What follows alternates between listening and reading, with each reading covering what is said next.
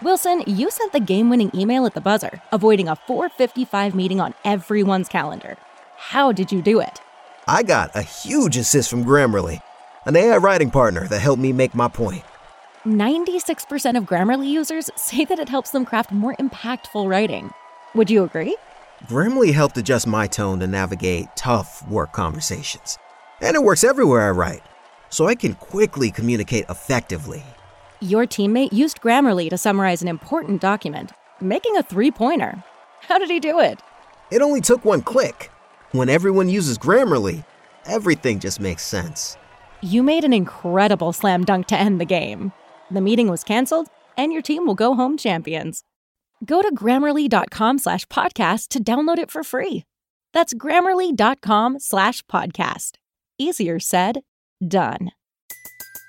Everybody in your crew identifies as either Big Mac Burger, McNuggets, or McCrispy Sandwich, but you're the filet fish Sandwich all day. That crispy fish, that savory tartar sauce, that melty cheese, that pillowy bun. Yeah, you get it every time. And if you love the filet of fish, right now you can catch two of the classics you love for just $6. Limited time only. Price and participation may vary. Cannot be combined with any other offer. Single item at regular price. Ba da ba ba ba. Hello and welcome to the Promised Land, a show all about Manchester United and part of the 90 Min Podcast Network. I'm Scott Saunders, joined as ever by football journalist and United season ticket holder Rob Blanchette. You can subscribe to our show wherever you get your podcasts on Apple, Google, Spotify, etc., etc. And now you can watch us on YouTube as well. So head over to the channel, hit the like button, subscribe, and join the community. The link should be in the description of this episode if you're listening on audio. And just a, a one note before we get into it, Rob. Uh, one show this week because I'm off to Barcelona to tap up Frenkie De Jong. Uh, be flying out there tomorrow morning as we record this. It's Monday morning. I'll be out there from Tuesday, trying my very best to bring him to Manchester United. Rob, how you doing? Not too bad. I'm just wondering, Scott, if you're going to go out there and maybe transfer yourself to Barcelona rather than Manchester, because uh, it's quite sunny and lovely out there. It is. It is very, very nice out there at the moment, according to my weather app on my phone. Uh, but yeah, going out there for work purposes. Uh, not. I do a little bit more than just podding about Man United and doing videos and that kind of stuff for 90 Min. So uh, yeah, uh, just a bit of a different week this week, and it does unfortunately mean that there's only one opportunity for Rob and I to catch up about United this week, but there's plenty to get into today because uh, Erik Ten Hag is arriving in Manchester. Uh, he's putting off an Ajax end of season holiday to come in. We'll we'll get into what he said about that. He we're expecting him to arrive at some point soon. A lot of talk about Cristiano Ronaldo and what will happen with him. He's also had some things to say on Ronaldo. Uh, a bunch of different players have had something to say as well. Jadon Sancho's had a some quotes in the last few days about working with Ten Hag and how he needs to put this season behind him, that kind of thing. We'll talk about Frenkie de Jong, a few potential other arrivals, or maybe maybe not, maybe free agents, but will United be able to convince them to come to Old Trafford? We'll discuss that. And obviously, United play their last game of the season next Sunday against Crystal Palace. Uh, up until knowing that Ten Hag was arriving in Manchester today, I thought, you know, we're going to lose to Palace, but uh, will that change things? We'll, we'll, talk about that at the end of the show in a little preview towards Sunday's game. Uh, but just a reminder, you can follow us on Twitter at underscore Scott Saunders, at underscore Rob underscore B, and at Promise and MU for the show as well. But Rob, uh, good news, isn't it? It's, it's very nice to have somebody recognize everything that's kind of gone wrong and having he won the league the other day. It was last Wednesday, I think he won the league. Uh, but Ajax literally finished this season this weekend, and no holiday, no nothing. It's time to get to work. He said. Well, you wouldn't begrudge him some time off if he said after a long campaign with Ajax, I need a week off or two weeks off. I just want some sun on my back and I can do my business from my sun lounger from wherever I am in the world. But that's not what he's saying. And I really like it. Because if you're giving this guy all of this power, and we've talked extensively about the contract talks with Manchester United and what he demanded, the kind of cherry on the cake is that if it's your responsibility, go get on with the job. That's what he's doing. So the private jet is booked. He'll be flying into Manchester imminently to take over the reins at Old Trafford. So, of course, Ralph will take the final game of the season. It will be interesting to see maybe if Ten Hag is at the match in the stands. Has we been don't know rumored. that. Has been rumored. Exactly. We don't know that for sure. Um, there is nothing now to talk about for Manchester United personally with Ten Hag and his contract and any of that stuff. That's all sorted. So now it's about the playing squad and how you go from this point now that we're in at the end of the season to preseason. Now that's a, approximately about eight, nine weeks. So in that eight, nine week period, there's going to be a ton of information coming out Manchester United about changes and about things that Ten Hag is insisting on doing. That ball has already started to roll, and it's going to be the kind of tale of this summer to see how Erik Ten Hag shapes his football team. Noticeably over the last few years, maybe the last decade, with United's approach in the transfer market is taking them. They've worked at a snail's pace, just to put it nicely. So it'll be interesting to see if Ten Hag and the new setup with Richard Arnold, John Murtough, and that kind of thing. It'll be interesting to see if they can start doing things a lot more quickly than they have done in the past. And we might get a good indicator about how well this is going to go by how fast they act. And it seems like Ten Hag is wasting no time. He's uh, he's spoken about not going to the uh, end of season party with the Ajax squad and staff. He said there'll be a party with the staff, but I'm not going. I think that's understandable. There's a lot to do there at Manchester United. Uh, that is the case with every club. A number of things still need to be organized in the staff and also in the selection. We'll be working intensively on this from tomorrow. So that's he's he's recognized it because obviously he's got United haven't formally announced his two assistants yet, but I think we know who they're going to be. But then there was suggestions over the last few days that the what's the set piece coach's name? Eric Ramsay, is it? I yeah. forgot his name. Yeah, Eric Ramsay. Will also be staying on. Uh, Yeah. But Mike Phelan, will he stay? You know, what, what does it mean for Darren Fletcher? They're going to have to get all this kind of stuff sorted, aren't they? That's exactly what they'll be doing. So you're right. So it, it, Eric Ramsay was uh, poached from Chelsea originally, and the whole idea about that was to get better at set pieces. Did they get better at set pieces this year? Mm, probably Towards the not. end. Towards the end, actually. Towards the end, things started to get better in the sense that you scored one or two goals from a corner and it felt good, didn't it? But I think set piece has been one of Manchester United's chronic weaknesses for so many years. Uh, and yes, the new manager will want to address that. As you just said, there was kind of the other names in, in the house. I think with Darren Fletcher, he will obviously remain in his role, may even be expand his more executive powers. uh, Will he take his boots off, though. Rob? Well, I really hope so because I do not want to see anyone involved with the directorship or maybe the communication from board level to team warming up the sub Scott. I'm kind of sick of it. So I've been at the games, I've watched what Fletch does, and it's not really befitting his role. So that might be something that changes, isn't it? Like I think that he will be kind of pushed to one side by Erik Ten Hag. I think Ten Hag will be saying, "My staff will be doing these things because it's quite important." and Darren, you, you know, go, go and have breakfast with Mr. Murtough. You know what I mean? Try try and find the correct place to be. Um, so all of that is going to get sorted out now in the next few days, and and we know that Manchester United, um, Steve McClaren met uh, in Amsterdam, so we believe that that's going to be announced imminently. And United are now allowing Ten Hag to do things. We're kind of at that stage now. Uh, I'll ask you something later in the show. Actually, I just uh, just remembered something Jesse Lingard did over the weekend. I'm just going to write that down. Um, Yeah. do- or do you want to do it now? Do you want to do it now? Uh, no, let's get let's get into it later on. Let's let's continue talking about Erik. Uh, he's also said uh, in another interview with a Dutch outlet, United will not play in the Champions League next season. It's painful for United, but also for me. It's a competition I'm going to miss incredibly. But the fact that I'm going to work in the Premier League makes up for a lot. Uh, there's more quotes which we'll we'll get through in the show because he's had a lot to say in the last few days because now Ajax is officially behind him. Mhm. Uh, but what I wanted to ask you, Rob, was so what does all this mean then? What's what's the? F- I know we talked about the staff there. Is he going to have to speak to the players one to one? Is he going to speak to Ralph Rangnick? Does he want somebody like Ralph Rangnick to give him a frame of the idea, or would he prefer to take this week to kind of work it out himself? What do you think? I think from what we've heard, and it is contrary to what Ralph Rangnick has said in his press conferences, that those conversations have already happened.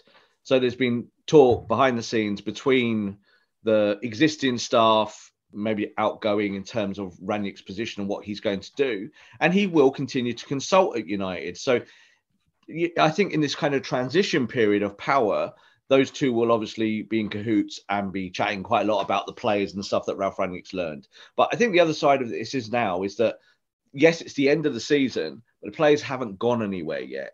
So the fact that Ten Hag will be coming to Manchester and will be allowed to obviously have that communication with them in the first instance, I think that's massively important because the players, when they go on holiday, Scott, they've got to be 100% assured about what this football club is about, what is Erik Ten Hag is about. They can't go on holiday for two, three, four weeks and just not know and read about it in the press it's very important that the players have that dialogue with their new coach. So I think that's really that's one of the reasons why I think Ten Hag is coming immediately because there's players going. We know this. There'll be players coming, but there's going to be an existing core that need to be refocused, and they need to be told at the end of the Crystal Palace game, win, lose or draw, this is the vision. You either get on board or you leave the football club. I have seen in uh, his previous jobs the people who've worked with him have established that he likes to collect like a small leadership team or the people that can kind of really portray his message and set the mm-hmm. standards. Mm-hmm. Uh, so maybe that will be kind of key to his first week with the players there, because obviously there'll be players leaving for international duty after the end of the season. There'll be other players who aren't on international duty gone on holiday, but there's been suggestions as well that he wants to bring them back two weeks early to get them up to standard fitness wise and that kind of thing.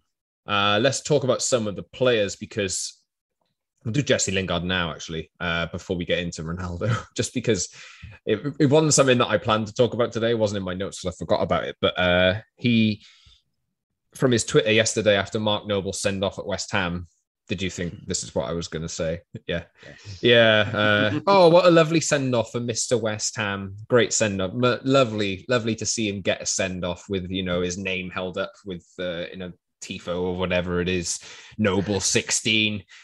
Poor me, eh? Poor Jesse. Yeah, I, I think Jesse just needs to kind of accept how it all went and that there were mistakes on both sides. But football is a bit of a cruel business at times. You don't always get what you want. So I think more that was interesting about the quote about uh, uh, Mark Noble was oh, you taught me so much while I was at West Ham, you know, like he's a 21 year old kid. And it's a bit like, well, Jesse, you're a senior player, mate. You know, you're, you, you're actually a senior player and, uh, and you have to influence stuff like a senior player. So he did do that at West Ham. You know, he was very good on the football pitch. Um, but I think we're kind of at that end here of the divorce between Jesse Lingard and Manchester United. And that is that kind of that Jesse will wave goodbye to everyone very, very soon. Um, will he get minutes at Crystal Palace? I don't really know. I'm not sure Ralph's too bothered by it. Um, and yes, the social media stuff will bubble away in the background. That's just how it goes. Uh, but I think with Jesse Lingard, as I've said before, good luck to him at whatever his next football club is. He has been a good servant to Manchester United. He's a United fan, like all of us. Uh, I'm sure he's bitterly disappointed that he's leaving under a little bit of a cloud. But I think he's also got to understand that his own actions and words do have consequences. Yeah, part of me kind of hopes that if Ten Hag is to speak to all the players this week and we get a clear indication of who's staying and who's going, if the players who are going decide that they want to go, just get rid of them and just say that these players are leaving now and just try and start it out early. Don't play them. Start with the people that you know that you're going to play with next season, whether that be some youngsters, maybe one or two in yeah. the team or whatever. Uh, it just, you got to leave this all behind. And now it's probably about a week really until they can actually start doing that properly. But yeah, uh, it just they got to turn a page, and I'm really glad that Ten Hag is coming in to start addressing that. And he reckoned the the most important thing is that he recognizes that as well. I think when David Moyes took over from Alex Ferguson, it was announced, but then he didn't start till like July the first, I think it was, and then mm. you know they were on the hop for a while, tried to sign Leighton Baines and Marouane Fellaini, and ended up with Fellaini I that think like a, a month after his, I think they bought him like a month after his release clause for a lower fee ended, and they That's ended exactly up paying more than that. That's exactly what happened. There was a he, they could have bought him in a small window for what was a very agreeable price, and then they went back to Everton two or three weeks later and told them they'll play more than more than that. So it, it showed at that point with Ed Woodward, a very early point in his tenure as as you know chief overseer of everything at United, that the business strategy probably wasn't in place. So they got Fellaini, and that was really Marouane Fellaini as well, by the way. It's yeah. weird, isn't it? Because it, now history has happened. We can kind of we put things in boxes and remember it a certain way. I was quite pleased with the Fellaini signing. I was just not pleased with the way it was done, and then I wasn't pleased with how Fellaini was used. You know, I, would watched uh, Everton come to Old Trafford the season before and draw four four with Man mm. United. I was there. It was a sickener.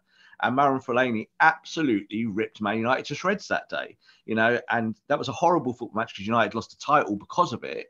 Um, but I looked at Fellaini, you know, and I, I did actually do a faint, an infamous tweet that got a lot of traction and to this day still gets pulled up. Whereas I said Marouane Fellaini could well be Manchester United Yaya Toure. Now, what I meant by that was not that he was anything like Yaya Toure in terms of quality. I just meant that you could have a big man midfielder that did a lot, bit of the work, but did things in the final third putting the ball in the back of the net. Now Fellaini did that at Everton, he, so I felt justified. But I did learn that was like you know almost ten years ago. I did learn that if you do not word things precisely, that the world can go mad. Because I had City fans for about eight years telling me I was mad. United fans telling me that I was absolutely crazy liking Fellaini. I didn't like him. I just thought he could do a job for for David Moyes, who was a manager that knew him quite well you can even word a tweet perfectly and you'll still get ripped to shreds nowadays of anyway. Course. It doesn't doesn't really matter. And for what it's worth, I know I just joked about Fellaini, but uh, he scored a few really quite important goals. You know, United played ugly with him, but yeah, uh, that was a different time, wasn't it? Let's hope they start to progress, play in a different way, move forward, start playing a little bit more, uh, you know, attractively is that a word? Attractive, attractive yeah. football in a sense. Question for you, Rob, though. How will he do that with Cristiano Ronaldo? Because there are suggestions uh, over the last few days, and there are quotes as well from both Ronaldo and Ten Hag that this relationship is going to start and continue for the remainder of Ronaldo's contract. So, just before I bring you in, uh, Ten Hag has said of Ronaldo, he's a giant that is still very ambitious. Of course, I want to keep him at Manchester United he was important for them again this year. His stats are great. And the fact that he wants, he's happy to work with me is better this way than the other way around if he didn't.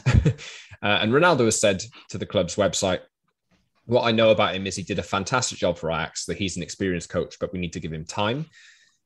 Things need to change to the way he wants. I hope we have success, of course, because if you have success, all of Manchester is going to have success as well. I wish him the best we are happy and excited not only as players but the supporters as well. I wish him best, and let's believe that next year we're going to win trophies.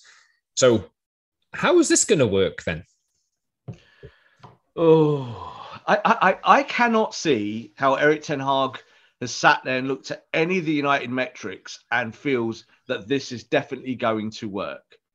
But two points there, and I think it's it's good from what they've both said they're both willing to work together. So that's the starting point, isn't it? You know, there won't be a pull and push. And I think Ronaldo 100% does understand that the new coach comes in, he makes the choices and he has the power. And that's really, really important. That's not been the case with Ralph Rangnick. And I think with Ole Gunnar Solskjaer, some of that was forced on Ole. Times have changed. Ten Hag's mandate will be to build a team and win. But it's not going to happen in year one, is it? We, we don't believe that. But there's going to be a transition. So you'd rather probably keep Cristiano than just completely bin him. But I don't think with the contract situation that you could do that anyway. So I think everyone is paying a little bit of lip service here. United would certainly like to keep Cristiano. New kit coming out in a few weeks' time, Scott. Hmm, wonder whose name will be on well. the back. Have you, have it's been seen, seen in it already. And you're effectively potentially losing your other biggest shirt seller, aren't you? Excuse me. So Paul Pogba leaves the football club. You know, you need to keep someone at this juncture. So uh, I'm pleased they've both been positive about one another, but we've got to see it on a football pitch. So if you want to play 4 2 3 1, you're going to have to play it in a different way to say how Ajax play 4 2 3 1 you cannot see him doing Sebastien Haller things. It's just not the way it is. United fans, of course, have seen a lot of goals this year from Cristiano, so they're happy about that. But I'm more interested about the makeup of the team and what you can do. Like I've said before, Ronaldo's not the biggest problem at Man United. And if you can get another year's worth of goals out of him in a transitional period as you build the team, so be it. For what it's worth, I know we had a conversation about the home kit the other week. I have seen the pictures of the away kit, and I'm a big fan of it's the white the white away kit. I'm very happy with that one. Uh, and I couldn't work out what the other color was for the third. Yellow. Kit. It was yeah, was it yellow? It was yellow. It's like Dortmund or something. Yeah, I, I thought I think I like that as well, but a yellow kit. I remember like United did have a yellow kit in the seventies. I think they did have a yellow kit in the seventies, uh, but uh, I don't know if that is a a throwback to that or a nod towards. Adidas like to do heritage stuff. Yeah. So I'm just thinking that maybe that's a nod to a United kit from a far far bygone era. uh, well, um, obviously we've got a new era to look forward to as well. I just want to did make a did want to make a point on Ronaldo really that obviously Man City wanted him last year. Uh, what could have Pep done with a 36, 37 year old? I know they just signed Erling Haaland now, and Haaland, you know, he'll score a bunch of tap ins for City. I'm, I'm, I'm perfectly, I can, I can perfectly imagine that happening, even if he doesn't get the space in behind that he's previously previously used to. And I was thinking, I could have probably seen Ronaldo scoring about 20, 25 tap ins just for City because of the amount of times that they cut the ball back across the box and that kind of mm. thing. And, you know, Ten Hag is from a similar school, I guess. Um, and he doesn't have to play. That one thing I do like about Ten Hag is he will kind of look to adapt to the players that he has. And he's done that in the past as well. It mm. doesn't have to be a certain way straight away. Uh, yeah. I think he'll like the challenge of trying to be able to get the best out of Ronaldo and trying to get the best out of the team as well if he is there. Because if you do look at it from a stats account and decision the fact that Ronaldo is able to decide matches from that side of things, I mean, you know, there's nobody really better than that. But obviously, it will be a challenge to integrate him into the tactical setup. But maybe it's a challenge that Ten Hag will really enjoy. Yeah, there's no doubt that there's going to have to be some kind of tactical revolution at Manchester United from what we know and what we've existed has been at the football club for a very long time over over the course of several managers, and that doesn't happen overnight. It really doesn't. So you know, uh, uh, we've heard that he wants the squad to come back early because he needs to work on fitness. I think that's perfectly reasonable. I don't think any Man United player will be complaining about that. That's normal for when a new coach comes in. But the transition of looking at every position and deciding who stays and who goes is such a long process. It can't be done in days. It really can't. And it can't really be done in weeks. It has to be done over a much more extended period. So Ronaldo falls into that bracket for me. And I think the good thing for Cristiano, and with all of this with the change to Ten Hag, is that he's got a year left. So even in a year, if he plays less games or doesn't fit the system, does it really hurt your build? I think it hurt Ole Gunnar Solskjaer a lot more. I think Ole couldn't do things he did last year. I think it hurt Ralph Rangnick more because Cristiano scoring you all the goals, but you can't really drop him, can you? You can't change things if he's dropping all if he's scoring all your goals at that time, but you can't gegenpress. So I think the good thing for uh, um, the new coach is that he's not all about the counter press. He plays a slower build up at times. He keeps the ball; it's more possession based and then they'd set traps and do all the other good bits that modern football teams do. So I think that suits Ronaldo a lot more than say Rangnick's style, which is a bit more kind of hot and bothered, you know, a lot more bluster, and better than Ole Gunnar Solskjaer's style, which was probably not tactical enough. He's kind of sits somewhere in the middle. I think we both agree though that, and I think United want to want a forward as well, a flexible, versatile forward. Hundred percent. Darwin Nunez fit that bill. His uh, suggestions on Monday morning that he'll be able to be got out of Benfica for 60 million euros, which is what 52 million pounds yeah. ish. Yep. I would say something like that, which is not a bad deal, is it?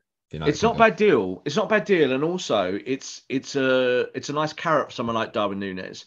So he's coming to a big club. It's a huge jump up.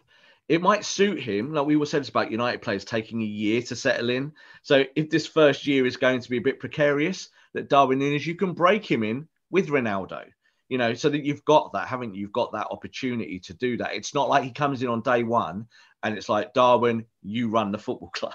you know, you have to score all the goals. I think you'll get that kind of meshing and that integration. Uh, I think for the price that's being banded around, you know, I don't know if you can say no. The player wants to come to Manchester United. We know that. We know that Manchester United need a striker and are shopping. So all of those things are coming together nicely. I think that deal will get announced sooner rather than later because I think United want to make a bit of a splash. And as soon as they start making transfers, the football fans themselves will start to feel better. You'll feel that wave of positivity, Scott. Like it's not there at the moment, but I think in the next week or two, when deals start to get brokered and announced, it will be like bang. It's like City fans, isn't it? They're about to win the title potentially, but they're hot on Haaland already. You know, that's how football clubs do their PR. So I think Manchester United we will be hearing of the Crystal Palace game, even maybe before, maybe one or two signings in the very, very near future as we record this, there are a lot more. Uh, Ten Hag's done a lot of chatting.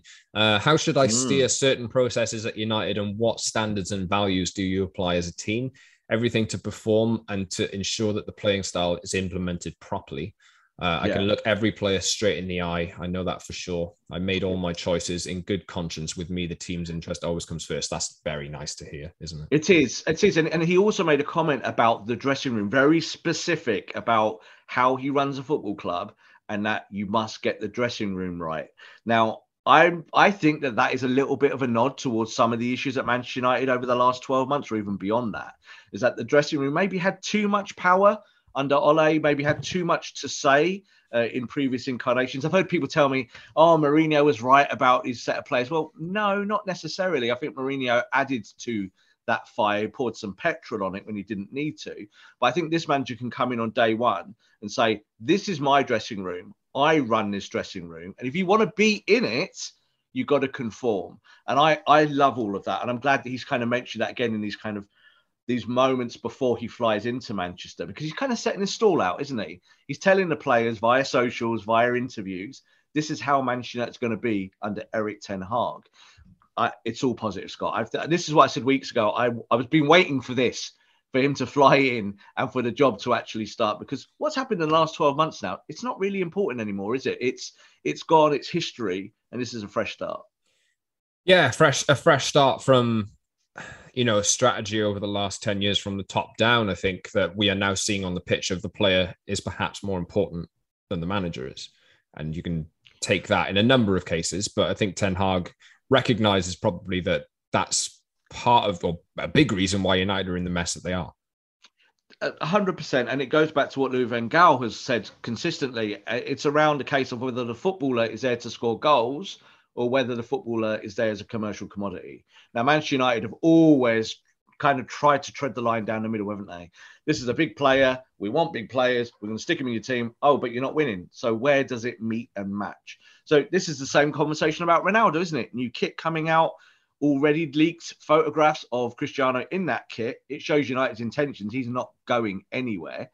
So you have to live with that. So I think at the same time that when it comes to the week to week grind, Scott, of picking a team, you will probably see Cristiano happier to sit on the bench than what he would have been this year. And that's simply because there'll be a new regime in place. It'll be like, well, if you want to stay here and earn your 25 million quid, yeah, please score us 20 goals but you might have to do a little bit more of this and a little bit more of that. I'll say this about Cristiano. He's run loads the last few weeks. He's kind of shown his heart, you know, putting his kind of heart there on, on, on his shoulder and saying, "What this is how I want to play football." It's not his natural game, but under Ten Hag, he will have to do more hard work, and I think he'll be okay with that. Yes, indeed. Uh, fingers crossed they can get this right because there will be a bunch of players leaving this summer. Uh, it doesn't mm-hmm. at the moment look like Ronaldo will be leaving.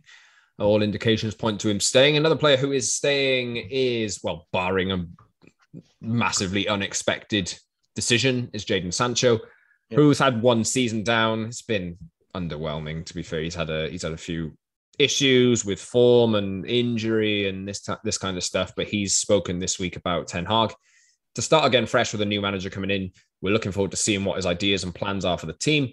You have to think positively. My career is only getting started and hopefully it will take off soon. This has been a difficult season, especially being a United player with what the club has achieved over the years. United is known for winning trophies and being up with the best.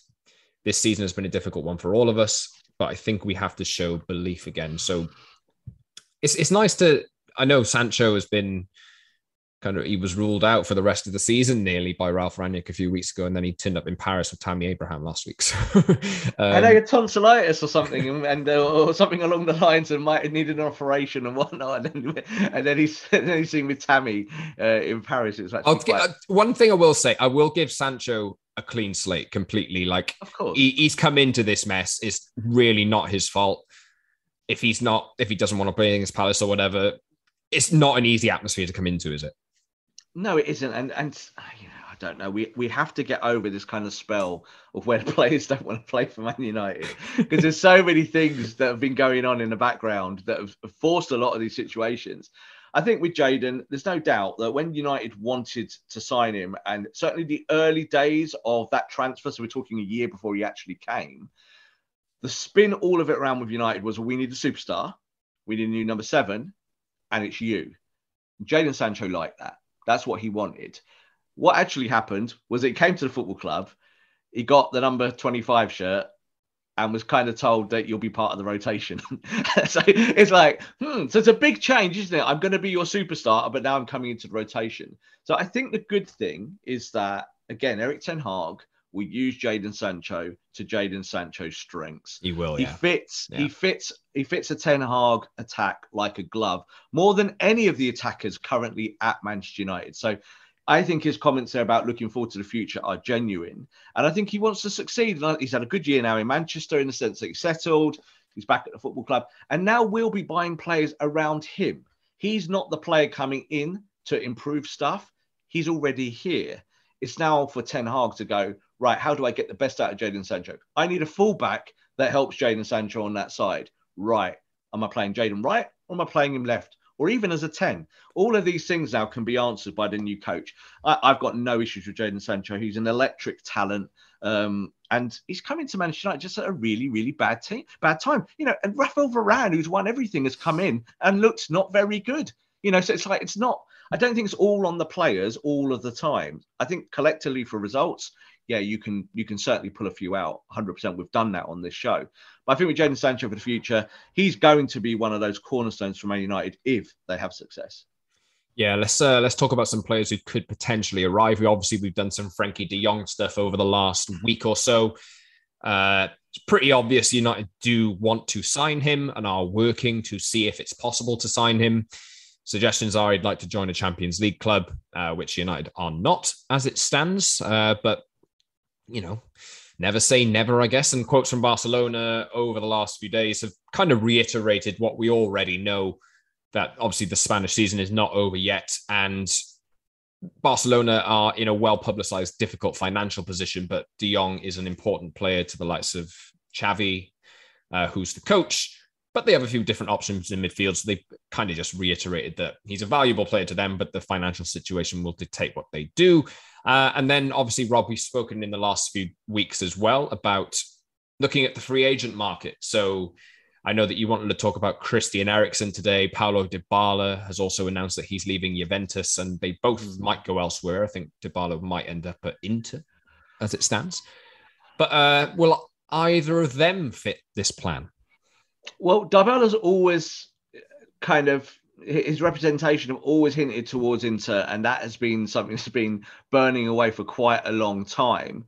It doesn't mean 100% it's done yet. We do know that, that Paulo Dybala's representatives were in London to chat to people.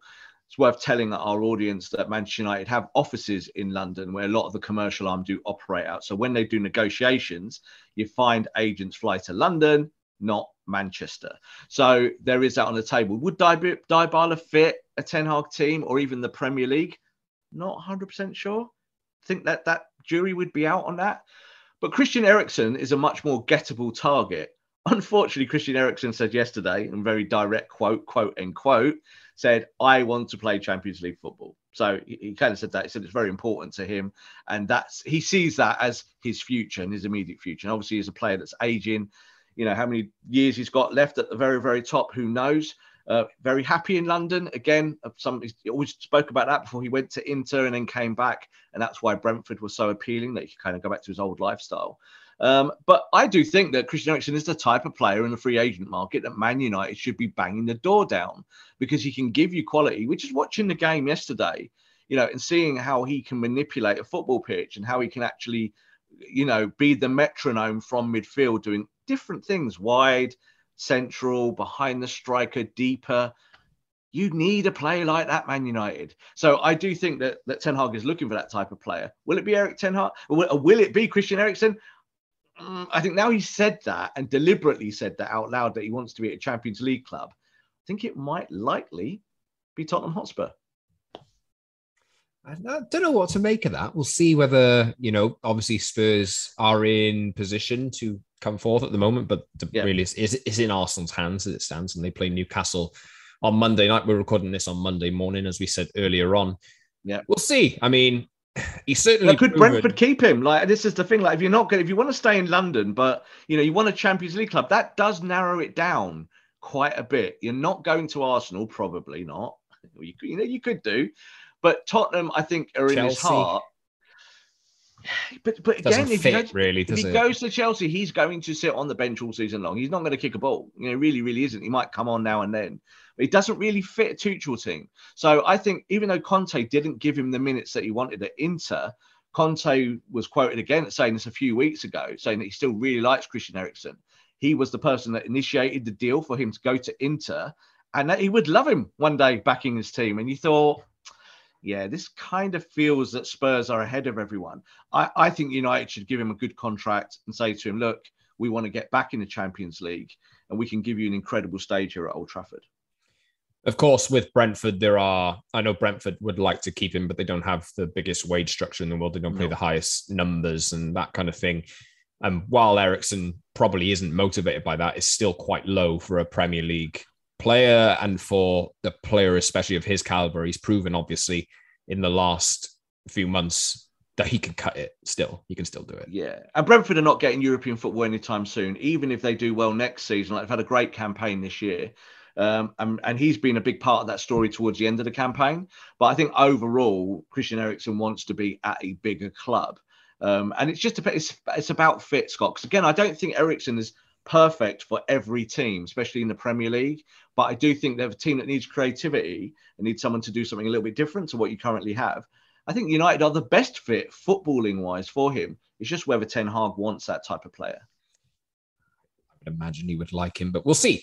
Uh, and Rob, I'm also giving you a running uh, commentary here, some stuff, some quotes that are coming out from Ten Hag, because I'm guessing breaking news, breaking news. Yeah, it's breaking news as we record this. It's not going to be breaking news by the time it comes out. But um, Ten Hag, I did receive some WhatsApp messages from them, the Man United players, already saying welcome to the club, which is quite interesting. Um, he's done some interviews with Dutch media ahead of his move over to Manchester.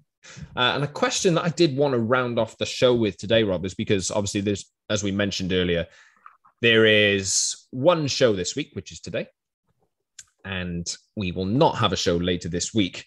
So we should probably fit in the section to look ahead to the Crystal Palace game, which is on Sunday. Now, I was going into this one before the Ten Hag developments came, thinking, well, I know Palace aren't brilliant but United are awful. They just got banged 4 0 by Brighton. They are losing this game. Uh, and West Ham, I know they West Ham have to beat Brighton away now in order to catch up to Man United and put themselves into sixth place after they drew with Man City.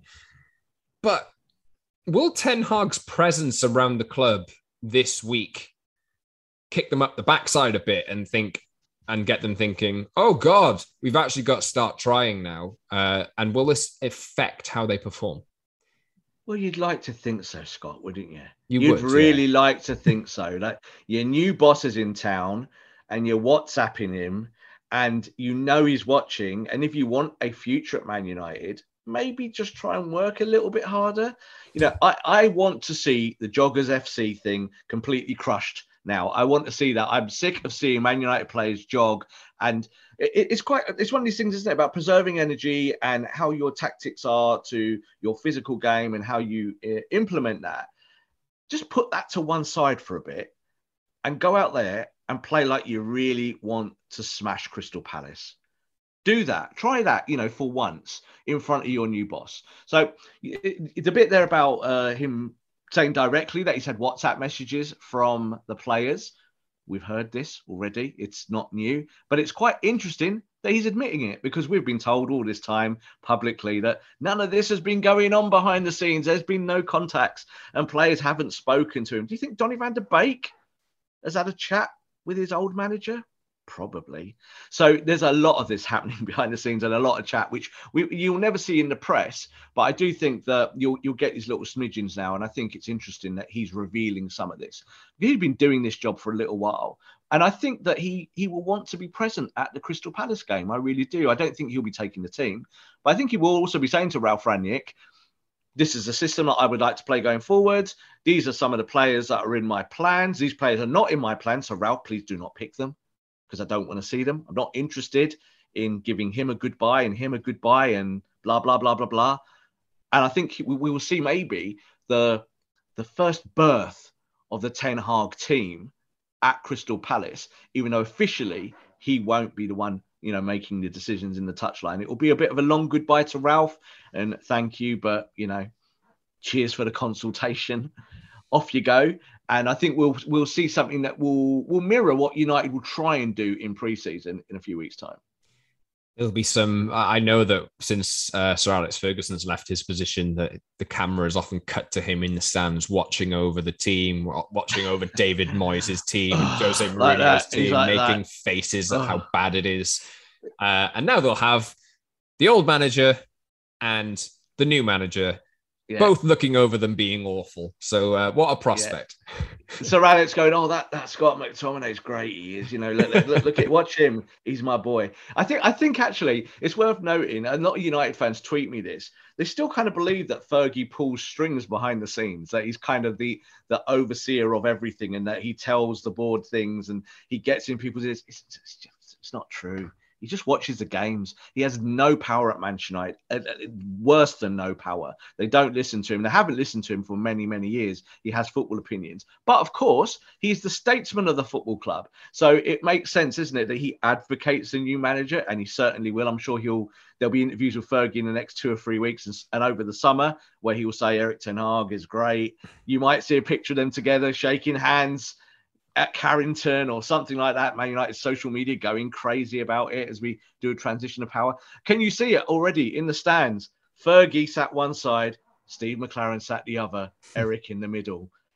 1990 rebooted, you know, that 1999 rebooted. Here we go again. So, no, I, I think we'll get all of that in the next few weeks. And uh, I, I think it's going to be exciting. You know, we're going to see new players. I'm just, I just want to see something new now. I want to see this coach do what Klopp did. Do you remember Klopp did in the first few weeks at Liverpool? It wasn't perfect, but it felt like someone had come in yeah. and was picking up the folder of Liverpool stuff and smashing it on a desk.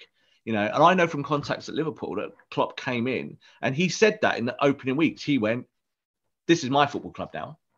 So you might have been here all this time, but I'm here to do this and no one gets in my way. And if you get in my way, I'm gone. Bye. I think Erik Ten Hag's going to be a little bit like that. I think he's going to be quite forthright and he's going to put together a really, really good football team. It definitely needs that kind of personality to come in and take over because, you know, the wrong personalities have been in charge for far too long at mm. this club. And you obviously see the mess that they are currently in. Hopefully, United will be able to finish sixth. What an awful sentence that is. What an awful sentence. I know we is. can't get eighth now. I'm really disappointed. You know, it's like, yeah. oh, could have got eighth if we tried really hard. Um, but look, if we get in the Vauxhall Conference, European League, or whatever they want to call it, this the Intertoto Cup. oh my God, it's like you know, it's it's the European version of the Simod Cup. You know what I mean? It's like, or the full members cup from back in the day. There'll be young fans listening to this going, What are those trophies? And that's kind of how I feel about the, the European Conference League. But if we're in it, we've got to get on with it. And I think it will give maybe Ten Hag, blue sky thinking, time to bed other players in. You'll be able to play younger players in that competition. Do we want to win it? I'm sure he'll say yes. I'm sure everyone will say yes. Um, we'll put it this way I won't be going to those games. Uh, yes, indeed, Rob. Uh, I will be off to Barcelona this week. So if you see developments on Frenkie De Jong to Manchester United, I can neither confirm nor deny that I've had anything to do with that.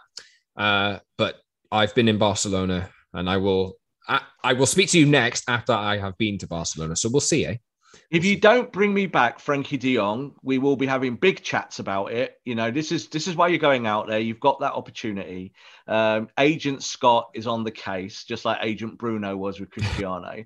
uh, and, and let's hope let's hope that that we get a De Jong like signing. Yeah, again, it's not about being excited just about new players, but you need to start fixing problems, don't you, at Manchester United? And I think De Jong would go a long way to fixing one part of that problem in the mid in the midfield, and and having just a player that you might, might have faith in for maybe a few years. You know, not just someone that's going to come in and do a job for ten minutes.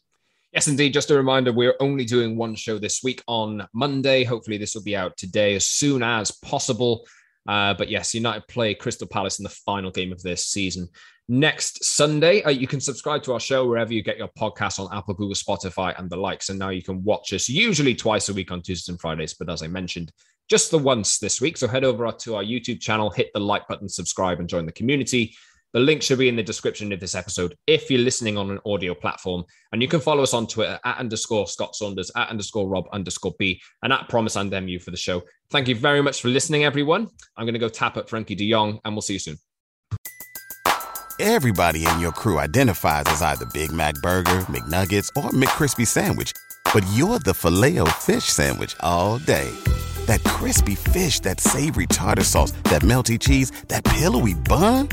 Yeah, you get it every time. And if you love the filet of fish, right now you can catch two of the classics you love for just $6. Limited time only. Price and participation may vary. Cannot be combined with any other offer. Single item at regular price. Ba da ba ba ba.